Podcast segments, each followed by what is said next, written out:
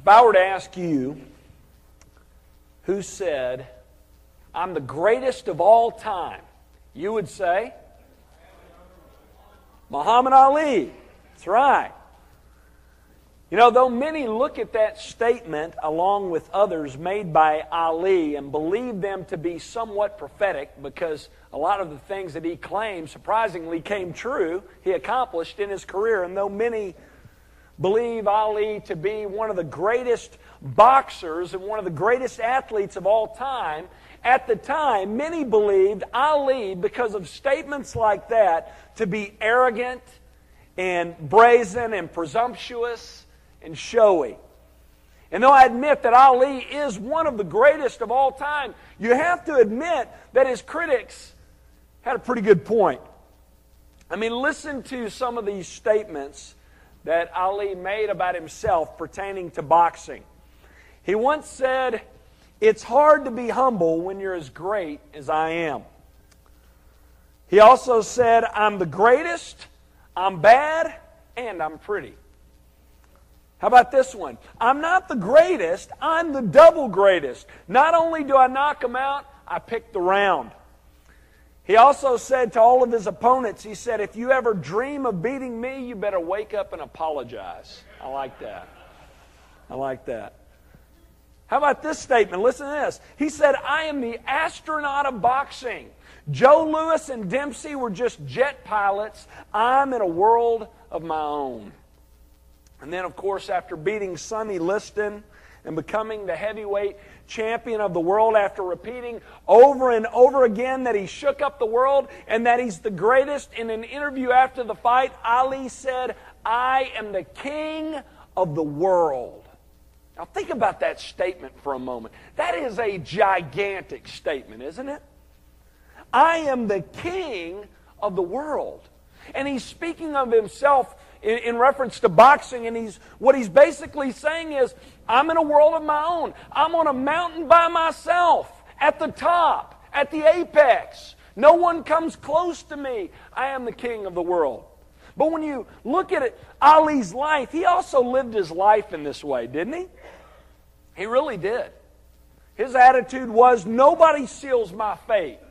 Nobody calls the shots for me. I am the king. I don't answer to anyone or anything. What I say goes, period. I am the king. And I believe that Ali lived his life in that way. But you know what else I believe?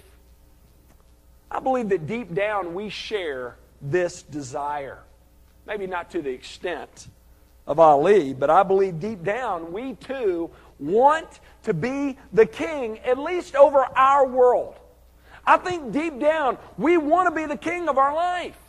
We want to be our own authority. Well, where does that come from? Is this something fairly new that started with Muhammad Ali? Did he really get the ball rolling on this? Did he start this trend? No. This has been our desire from the beginning, hasn't it? It has. We can trace this all the way back to the beginning, all the way back to the first book of the Bible, chapter 3. You remember the story, right? We've discussed it many times in here. God creates man and woman and places them in a garden paradise, and He gives them authority over His world, and He gives them free reign in His garden. But He gives them one rule. He says, You have one rule, and it's this don't eat from this tree. You see, early on, Though God gave man authority, He is teaching man that man is to be under authority, right? Though God has given us authority on His earth, He lets us know from the start that we were to live under His authority. Well, you remember what happened next, right? Though God gave this command, man chose to reject God's rule. He chose to go against God and go at life on his own. Man basically says, I want to be the king of my world. I don't want to answer to God and do what he tells me to do. I don't want him as my king. I want to call the shots. I want to be my own king. Man didn't like God's rules, so he rejected God's authority, and we all know what happens next, right? As a result of that rebellion, as a result of that sin, sin enters into the world, and as a result of sin, death enters in as well, and the world becomes chaotic, and this picture perfect life with God is shattered. Though God created everything right and good, sin comes in and ruins and wrecks God's perfect world. And God could have left it that way, couldn't He have? He could have. He could have said, okay, that's it. I've had it with man. And could have wiped his hands of us and wiped his hands of the whole thing. But instead, we see, as early as chapter 3 of the first book of the Bible, God committing himself once again to this broken and fallen world. Though he could have left this world, and more importantly, us, in this broken and fallen state, instead, he chose to step in and restore and redeem this broken and fallen world and chose to restore and redeem a broken and fallen people by reaching out to us again and accomplishing salvation for us so that in turn we might be made right with Him. And shortly after the fall, we see this commitment. Shortly after the fall, God makes this promise to Adam in Genesis chapter 3, verse 15. He basically says, though you have rejected my rule and have sought to make yourself king, which has in turn enslaved you to sin, God says, nevertheless, though you have disobeyed me, nevertheless, I am going to provide a king once again from you, for you, and your offspring. He says, I am going to send a king who is going to come and redeem you and redeem and restore this broken and fallen world. When it, well, in our text for today, we're going to discover that Jesus is that king. If you have your Bibles, turn to John chapter 12. This morning, we're picking back up in our sermon series through John entitled Knowing Jesus from John. And our story for today, like a lot of the stories we have discussed through John, is a familiar one. Today, we are going to look at the triumphant entry of Christ into Jerusalem. And when thinking about this event, I'm sure many of you are familiar with this event, right? And a lot of details come to your mind. For example, many of you, when you think about this event, you picture Jesus riding into Jerusalem on a donkey, right? And people coming out to meet him with palm branches and, and saying, Hosanna, right? And we're going to talk about those details this morning. But, but another thing that I'm really going to focus on this morning, a key, a key part of this text here, a key point here that we don't often think about when discussing this event, but we should. It's an inescapable teaching from this text. The triumphant entry of Jesus into Jerusalem clearly shows us that Jesus is the King. When thinking about this event in Scripture, what should come to your mind is the fact that Jesus is the King. And not just any King, the King of Kings and the Lord of Lords. So, what I want to do this morning is I want to show you in this passage that Jesus is the King. And I want you to consider this because he is the King, what the proper response to him should be. From this text, we're going to look at what Jesus' response is to him being the king. We're going to look at the response of the eyewitnesses in Jesus' day, and then we're going to end by discussing what our response should be as well. First, let's look at Jesus' response. And look at John chapter 12, verses 12 through 15. The next day, the large crowd that had come to the feast heard that Jesus was coming to Jerusalem. So they took branches of palm trees and went out to meet him, crying out, Hosanna! Blessed is he who comes in the name of the Lord, even the King of Israel. And Jesus found a young donkey and sat on it, just as it is written, Fear not, daughter of Zion, behold, your king is coming, sitting on a donkey's colt. So here's what's going on here. There is this large crowd in Jerusalem because it is Passover. And many of you know this already, but Passover was a big deal to the Jewish people. It was an annual celebration remembering the work that God had done in delivering his people from Egyptian bondage. So they celebrated it every year. In that day, during Passover, Jerusalem would just be packed with devout Jews. A Jewish historian reported that during one Passover in the first century, there were close to 3 million Jews in this one area of the world. So there were a lot of people in town. A lot of people there during this Passover. And, and, and during this time, you get this sense that there's just a lot of buzz in the air about Jesus, right? And one of the main reasons why is because he has just raised Lazarus from the dead. And this took place in Bethany, which was about two miles away from Jerusalem. So, as you can imagine, there's this excitement in the air. And when Jesus comes into town, people go crazy for him. They're coming out of their homes, they're coming out in the streets to meet him, and they do two things in particular. They, they bring out palm branches and they lay them at Jesus' feet. Now, this was customary to do in the first century when you had a hero coming into town. This was customary for people to do when they were welcoming a military general or a great national leader. And we'll discuss in a few minutes why they give Jesus this type of welcome. But they go out with palm branches and they lay them down and they cry out to the Lord. Verse 13 Hosanna. Blessed is he who comes in the name of the Lord, even the King of Israel. Now, that word Hosanna is an interesting word, isn't it? It, it was often used, it was a common word used in, in greeting people it, like you know god bless you but it was a it was a, a common sign of greeting but it literally meant save us now Save now is what it meant. And then they followed with, Blessed is he who comes in the name of the Lord.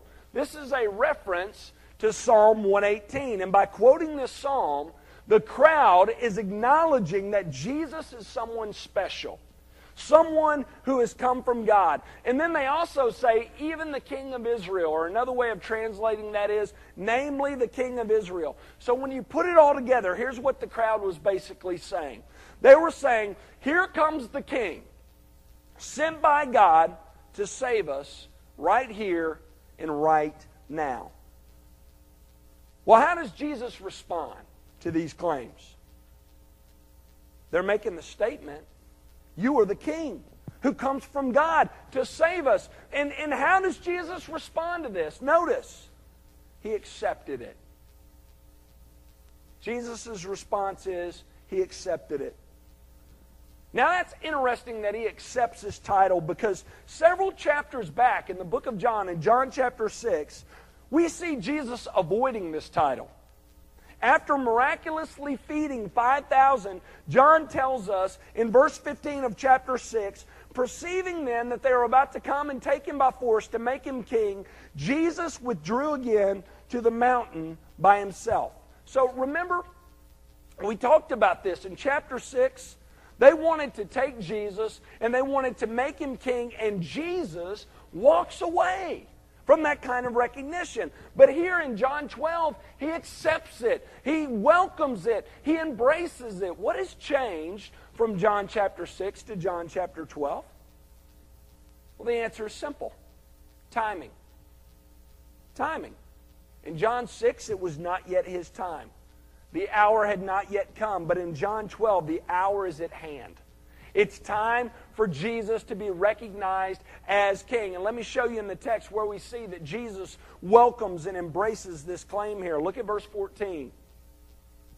And Jesus found a young donkey and sat on it just as it is written, Fear not, daughter of Zion, behold, your king is coming, sitting on a donkey's colt. So the crowd is essentially saying to Jesus here, We believe that you have come in the name of the Lord, in the name of God, to save us. We believe that you are the king that comes from God. And in response, what does Jesus do?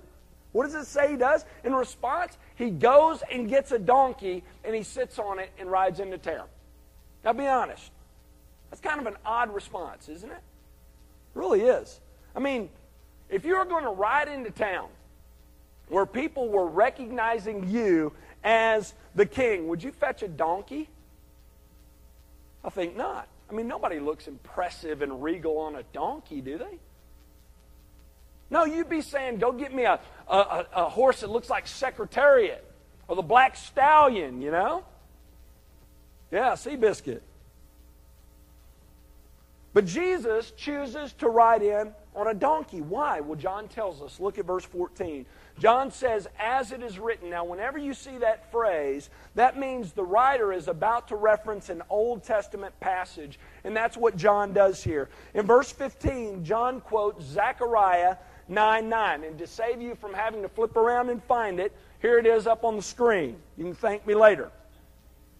Now, keep in mind here, this is the Old Testament, written hundreds of years before this event was recorded in John 12. Zechariah the prophet says this Rejoice greatly, O daughter of Zion. Shout aloud, O daughter of Jerusalem. Behold, your king is coming to you.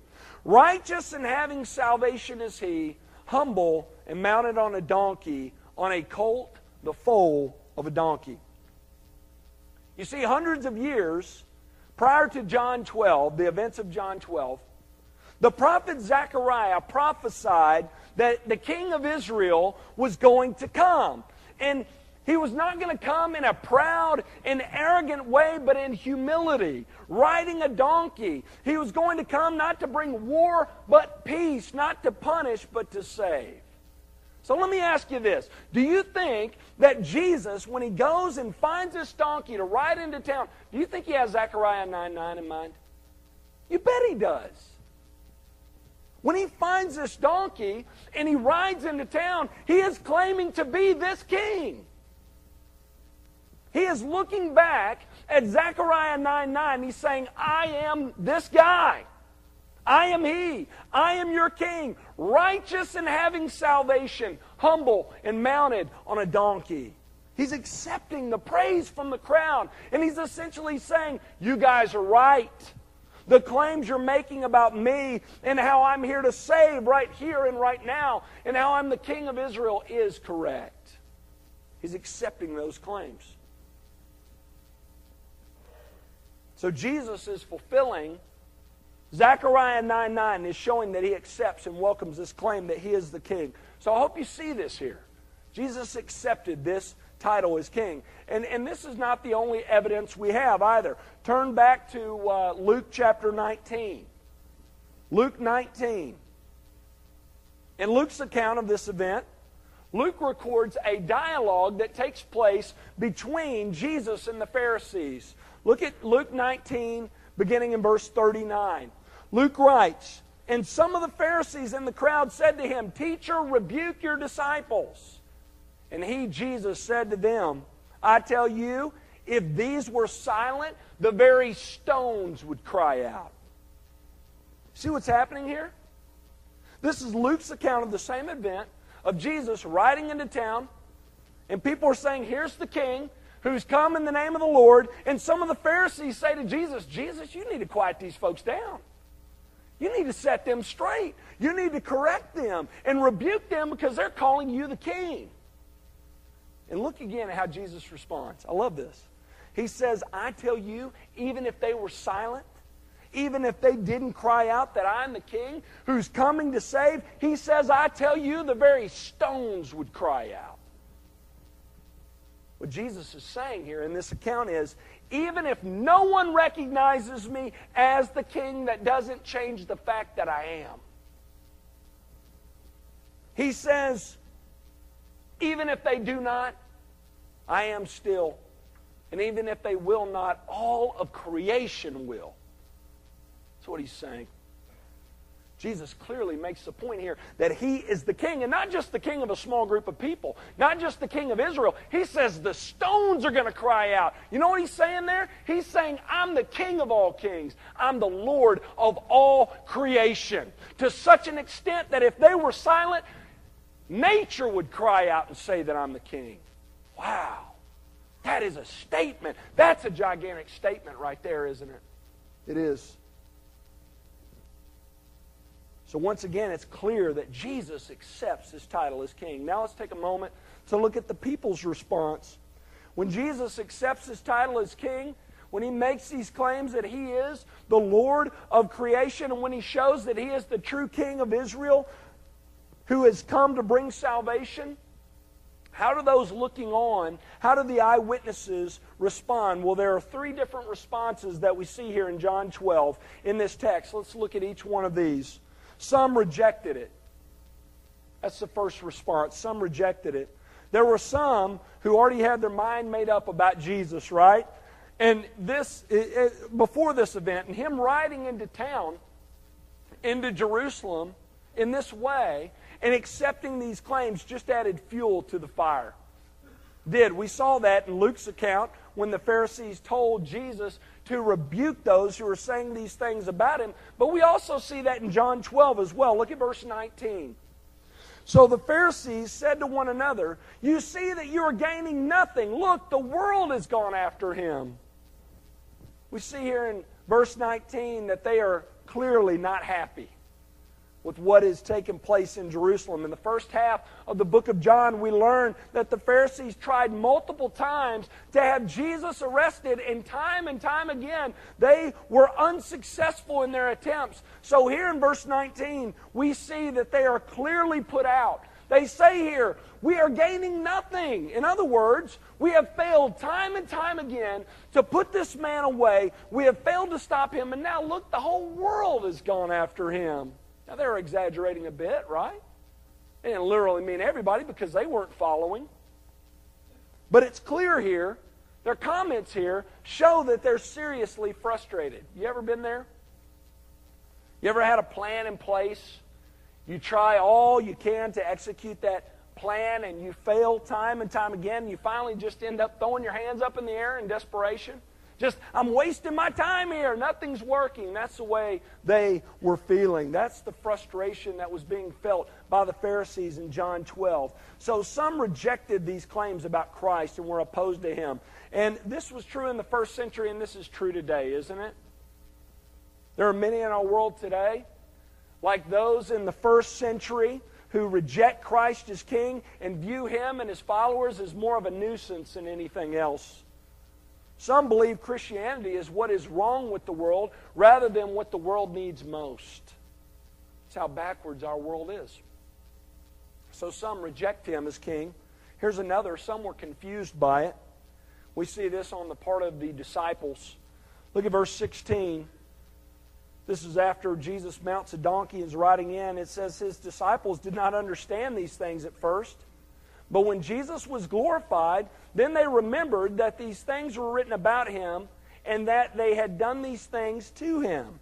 You see, at first, his disciples didn't understand why he was doing what he was doing and what he was saying, why he was saying what he was saying. And it's real easy for us to be critical of them, isn't it? Because we read this story with New Testament eyes, with all of God's revelation. They didn't have it at that time. So, so when you put yourself in their shoes, you can really understand their confusion. I mean, think about it. You have these people who have, who have been taught their whole lives who the Messiah is going to be and how he's going to, to, to come down and, and, and take charge. And you have this time, people think they're, they're upon it, upon this time. And, and people are ready to worship Jesus and make him king. And what does Jesus do? He gets on a donkey. You got to think that they were thinking to themselves, Donkey, Jesus, really? I mean, they were expecting him, like the rest of the crowd, to, to ride into Jerusalem as a, impressive, victorious warrior king, and instead he rides in humbly and, and lowly as a servant. They didn't get it. This is not the first time they didn't get it, right? It's nothing new for the disciples. They were confused a lot during Jesus' earthly ministry. Now, understanding would come later on to, to most of them, but at first they didn't get it. And John admits it. You see, John gets it when he writes his book, right? But at first he didn't. How true is this for each of us? Oftentimes we don't know what God is up to in our life until we look back at how the events have unfolded to get us to where we are that we see it. Isn't that right? If you've walked with Jesus for any length of time, you know that at times clarity comes after and not during or before. That was the case here with the disciples. They didn't get it either until after it was over. So they were confused. And then the third response is some misunderstood it. Some misunderstood it. Though many expressed a willingness to follow Jesus when he came riding into Jerusalem, many of these followers followed Jesus for the wrong reasons because they misunderstood who he truly was and what he was coming to do. Look at verses 17 through 18. It says, Therefore, the people who were with him when he called Lazarus out of his tomb and raised him from the dead bore witness. For this reason, the people also met him because they heard that he had done this sign. So there's this large crowd following Jesus, and the reason why is because he's just raised someone from the dead. And that shouldn't surprise us, right? I mean, my guess is if you were to raise somebody from the dead this afternoon and people saw it, you might get them following you around as well. Shouldn't surprise us. Same is true here. But we find as the story goes on that they're not following Jesus for the right reasons. They're just superficially following him like the crowd in John 6 after Jesus feeds 5,000. You know how I know this? Because later on in this book, we're told that many of the same crowd that was shouting loud, Hosanna, as Jesus comes into Jerusalem, is the same crowd yelling, Crucify him, as he stands before Pilate. The same crowd that rushed into the streets to meet Jesus with palm branches, many of them are back in the streets a short time later to cheer on those who are beating our Lord and sending him away to be crucified. Same crowd. Remember, they had a choice either to release Jesus or a hardened criminal, and they chose Barabbas. Why? What happened? Why the change from praise to rebuke, from acceptance to rejection? Here's the reason why because they misunderstood Jesus, and as a result, they wanted nothing more to do with him. See, at first they thought they wanted Jesus as their king. They claimed that they wanted him to come, that they wanted to be delivered, that they wanted to be free, but the kind of freedom and deliverance that Jesus offered was not what they were looking for. You see, at this time, the Jewish people were being oppressed physically and politically in every way, so they were looking for a powerful, victorious Messiah. They were looking for someone to come in who is going to be large and in charge, someone who's going to set up an earthly kingdom and start a visible physical rule here on earth. They were looking for a Messiah who was going to make life good for them, who was going to make life easier for them. That's what they wanted. And believers, not much has changed today. We, we see this mentality all the time today. Many of us are happy to welcome Jesus into our world as long as he doesn't mess up our plans. As long as he furthers our agenda. Right? As long as he makes our life better now in an immediate and physical way. And when he doesn't, we, like those in Jesus' day, we turn away from him. When he stops being about what we want, we turn away. So that's the perspective of those in Jesus' day rejection, confusion, and misunderstanding. So we've, we've looked at Jesus' response. We've looked at the response of the eyewitnesses. Now let's end by discussing what our response should be scripturally. Our response should be this when it comes to the teachings that Jesus is king, we are to embrace it. We're to embrace it. This is the proper response biblically to embrace it. Now, let me take a moment to, to tell you what this looks like, and then I want to give you several benefits that come from following Christ as king. In verse 20, there were a group of Greeks who wanted to see Jesus and though the text doesn't tell us why, I believe they wanted to get close to him to really see what Jesus was all about. And in the following verses, Jesus makes this known. In verse 24, he says this Most assuredly, I say to you, unless a grain of wheat falls into the ground and dies, it remains alone. But if it dies, it produces much grain. Here, Jesus gives an illustration. He says here, For a grain of wheat to be fruitful, it must fall to the ground and die. Otherwise, it's worthless. It has to die to be fruitful. Isn't that interesting? And though I believe he's somewhat talking about himself here, as you read on in the passage, it is clear that he has his followers in mind. Jesus is saying here, You want to embrace me as king? If you want to truly live for me, and live an abundant and fruitful life, you have to die. You have to die. We just, we're, we're going to sing about this here in a moment. Jeff talked about this a little bit earlier. We're going to sing about this in a moment when we sing the wondrous cross. What does the wondrous cross do? It bids me come and die to find that I might truly live. Believers, this is to be our response. If we want to live an abundant and joyful life that honors God, then we, eh, then we must follow Christ as King. And to truly follow Him as King, get this, you have to die. In verse 25, Jesus goes a bit further to say, He who loves his life will lose it, and he who hates his life in this world will keep it for eternal life. Jesus is saying, You cannot love your life if you want to follow me. You have to hate it. Now, some of you in here, as, as well as many in that day, thought this was just too extreme. They questioned this, like, hate my life? What do you mean? You know? What do you mean I have to hate my life? Well, here's what he's saying here. Each and every one of us naturally love our life. We do. We're the center of our world. We're the apple of our eye. We are. We're the king of our life. That's what Jesus means by loving your life. He means you are your own king. You are on your own throne. You are the king of your own kingdom. You are your own authority. That's what Jesus means by loving your life. Now, when Jesus talks about hating your life, he doesn't mean you literally have to hate yourselves. What he's saying is for you to truly live, you have to get off that throne. There has to be something else you love more than your own life, namely Christ, namely the Lord Jesus. That's what he's saying. So when Jesus is saying here, you have to hate your life, that's what he's talking about.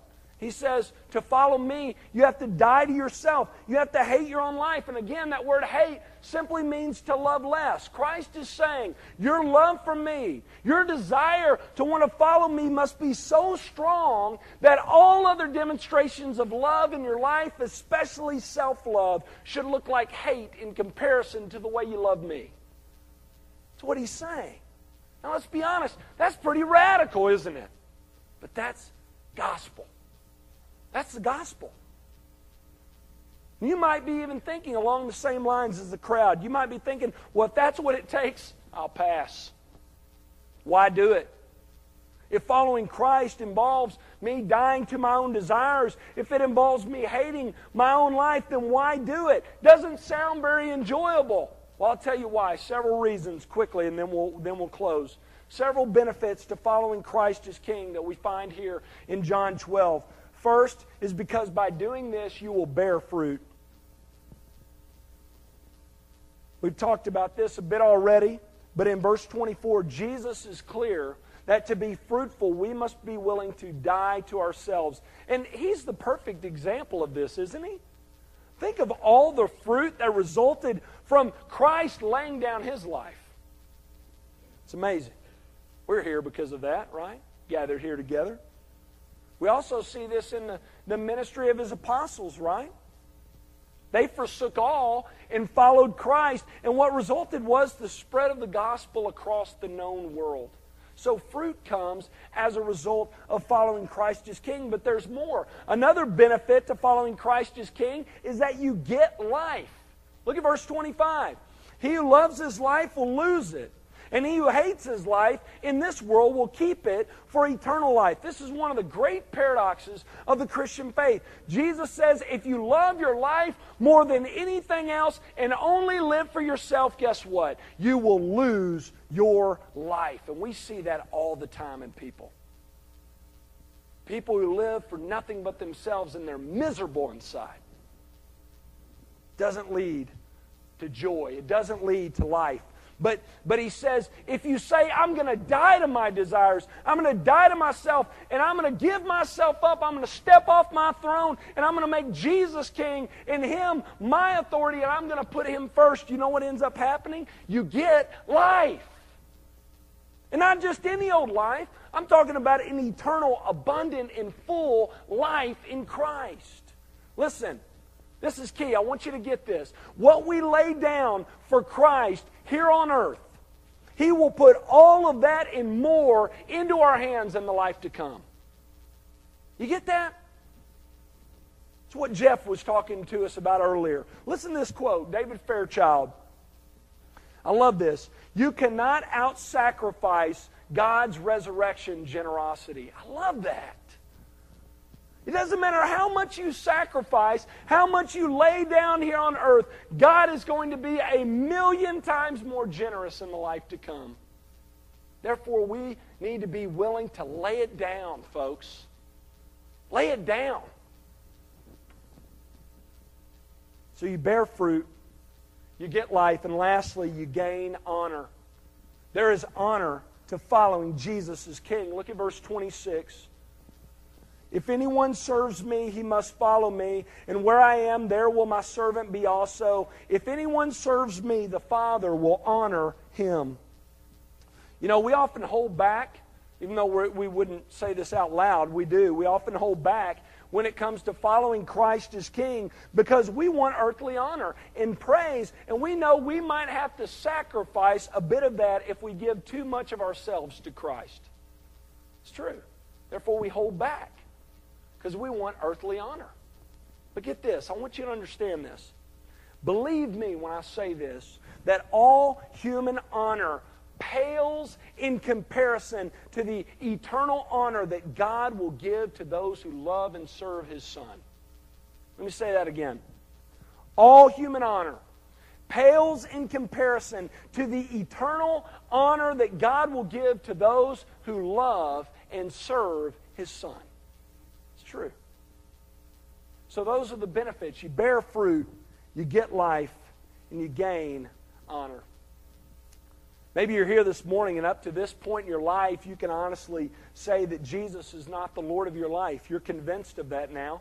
Or maybe you have been for some time, and you can honestly say that, that you don't know Jesus as the King, and you are not following Him as King.